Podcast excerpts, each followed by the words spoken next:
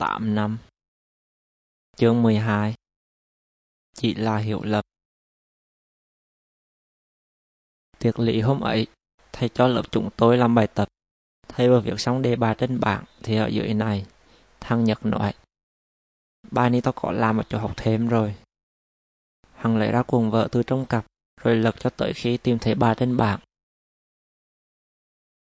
Khi việc xong đề, thầy nhìn một lượt quanh lớp. Ánh mắt thầy chạm ánh mắt tôi.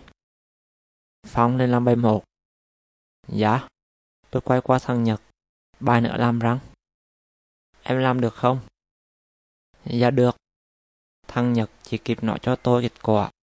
Tôi đang đi lên thì thầy nói tiếp. Tiếng Phước lên làm bài hai. Tôi nghe giọng thằng Phước ở sau lưng. Vẽ táo với Nhật.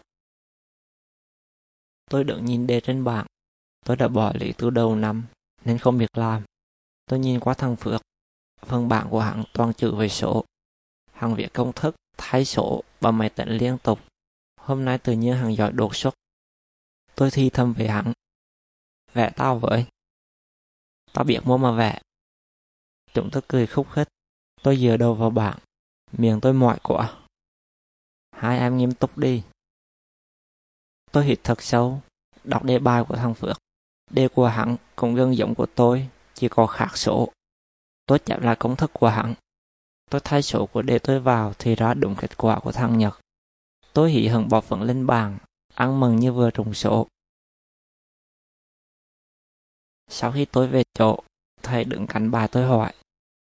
Mấy anh nhận xét bài của bạn. Thằng Đạt đứng lên nói.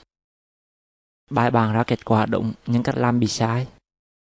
Thầy kêu hắn lên sửa lại. Hắn xóa hết bài làm của tôi. Thằng Phước cũng vừa làm xong và đang đi xuống. Hắn vừa đi vừa nhũng miệng cười toe toét. Nhìn tưởng đi của hắn, chúng tôi cũng cười theo. Hắn đi xuống phía tôi ngồi. Tôi xích người để hắn đi qua, nhưng hắn dừng lại bên cạnh và đậm vào bắp tay tôi mấy cũ. Phong, Phước, rằng hai em đánh nhau trong lớp. Cả lớp im lặng. Trong khi tôi đang ngây người thì thằng Phượng nhăn miệng đáp. Tụi em đánh nhau với thầy. Hai em đứng lên. Tôi nói. Tụi em giỡn mà thầy. Thằng Phước tiếp lời. Dạ, giỡn thôi thầy. Minh Nhật xuống kéo thầy dầm thị lên cho thầy. Tụi em giỡn thiệt mà thầy. Chúng tôi đứng chờ con Nhật xuống kéo thầy dầm thị. Thầy cứ nhìn chăm chăm vào chúng tôi. Thầy dầm thị đứng ở cửa hỏi lý do chúng tôi đánh nhau. Chúng tôi trả lời là những điều vừa nói lúc trước. Thầy kéo chúng tôi xuống phòng thầy rồi đưa cho mỗi đứa một cặp giấy. Thầy kéo tôi ngồi ở cái bàn trước phòng, còn thằng Phước vô phòng giáo viên bên cạnh ngồi để việc bản tương trình. Trong lúc viết, tôi chạy tới phòng giáo viên nhắc thằng Phước việc lý do là chúng tôi chỉ giỡn và thầy Lý đã hiểu lầm. Vì mỗi lần hằng vui là tay chân thường nhanh hơn não. Mấy đứa trong lớp đều biết. Tôi ngồi với hãng từ lớp 10 nên cũng quen làm bố cạc cho hãng rồi. Sau khi việc xong, tôi về hãng kiểm tra chéo cho nhau lần nữa mình nộp. Thầy dầm thị đưa lại cho hai đứa giấy mời phụ huynh. Lúc đó cũng vừa hết giờ. Chúng tôi lên lớp lễ cặp. Mấy đứa trong lớp thấy chúng tôi đi vô thì cười hạ hê. Trong giờ hướng nghiệp năm lớp 10, tôi nói với thầy hiệu trưởng sau này tôi muốn làm ăn mày thấy tức giận mời ba tôi lên làm việc ngày hôm sau. Trưa hôm sau, tôi vô nhà thứ ba đi học về. Ba ngồi dưới chiếu nhìn tôi đáp. Ừ, thay đồ nhắn mà ăn cơm. Tôi vừa ngồi xuống chiếu thì bà tắt tivi. Tôi cúi đầu nhìn vào mâm. Cả bữa cơm chỉ có tiếng đũa vác vào chén.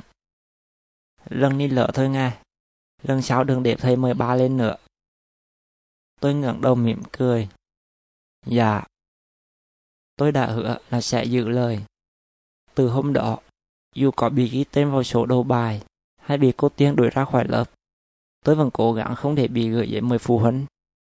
Nhưng không ngờ, tôi với thằng Phước mới giận nhau một chút mà lại bị gửi giấy mời. Ba tôi đang đi xa, trong nhà chỉ còn mẹ. Tôi không muốn đưa giấy mời cho mẹ vì mẹ là người quan tâm về nguyên nhân nhiều hơn cách giải quyết. Tôi mở đưa thì mẹ sẽ khóc rồi hỏi vì rằng Sáng hôm sau, cậu Tam chở tôi tới cổng sau. Tôi lôi giấy mời ra đưa cho cậu. Cậu nhớ đưa cho mẹ cháu. Tôi quay mặt đi thẳng tới lớp. Khoảng 9 giờ, thằng Phước nhận được điện thoại của ba hắn. Chủ đang đứng ở cổng trường. Tôi tò mò không biết mẹ tôi sẽ đi gặp thầy giám thị hay nhờ người khác. Tới trưa, tôi giật mình vì ba sách ba lô đi vào nhà. Hóa ra mẹ đã gọi ba về sau khi cậu tám đưa tờ giấy và nhờ dưỡng tôi, chồng của ó, tới gặp thầy dầm thị. Một lúc sau mẹ về, mẹ không nhìn tôi hay nói gì mà đi thẳng vào phòng.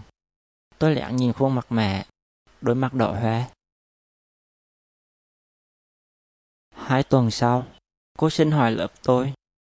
Con người có những nhóm máu chi? Cả lớp chỉ có mình tôi giơ tay. Tôi đứng lên dòng dạc. Dạ thưa cô, con người có màu dê. Cả bọn quay lại nhìn tôi cười to. Cả lớp im lặng. Tiếng cười tắt hẳn. Cô nhìn thẳng vào tôi. Tôi hỏi nghiêm túc, không giận về em. Em đi xuống phòng nhầm thì cho tôi. Tôi lủi thổi đi ra khỏi lớp. Thấy tôi đi vào, thầy nhầm thì hỏi. Lần này em có chuyện chi nữa? Tôi kể lại mọi chuyện. Thầy kêu tôi ra phía trước ngồi tới hết tiệc. Tôi ngồi một mình trên dãy hành lang vắng lặng. Tôi nhìn qua cửa sổ. Bỗng tự nhiên nhỏi lên. Giờ đã là đầu tháng 3. Không biết tôi còn được vui như thế này mấy lần nữa. Hết tiệc, thằng Long đem ba lô xuống cho tôi. Mấy đứa khác cũng đi theo. Tôi hằng thấy tôi mà mừng như lâu ngày mới gặp lại.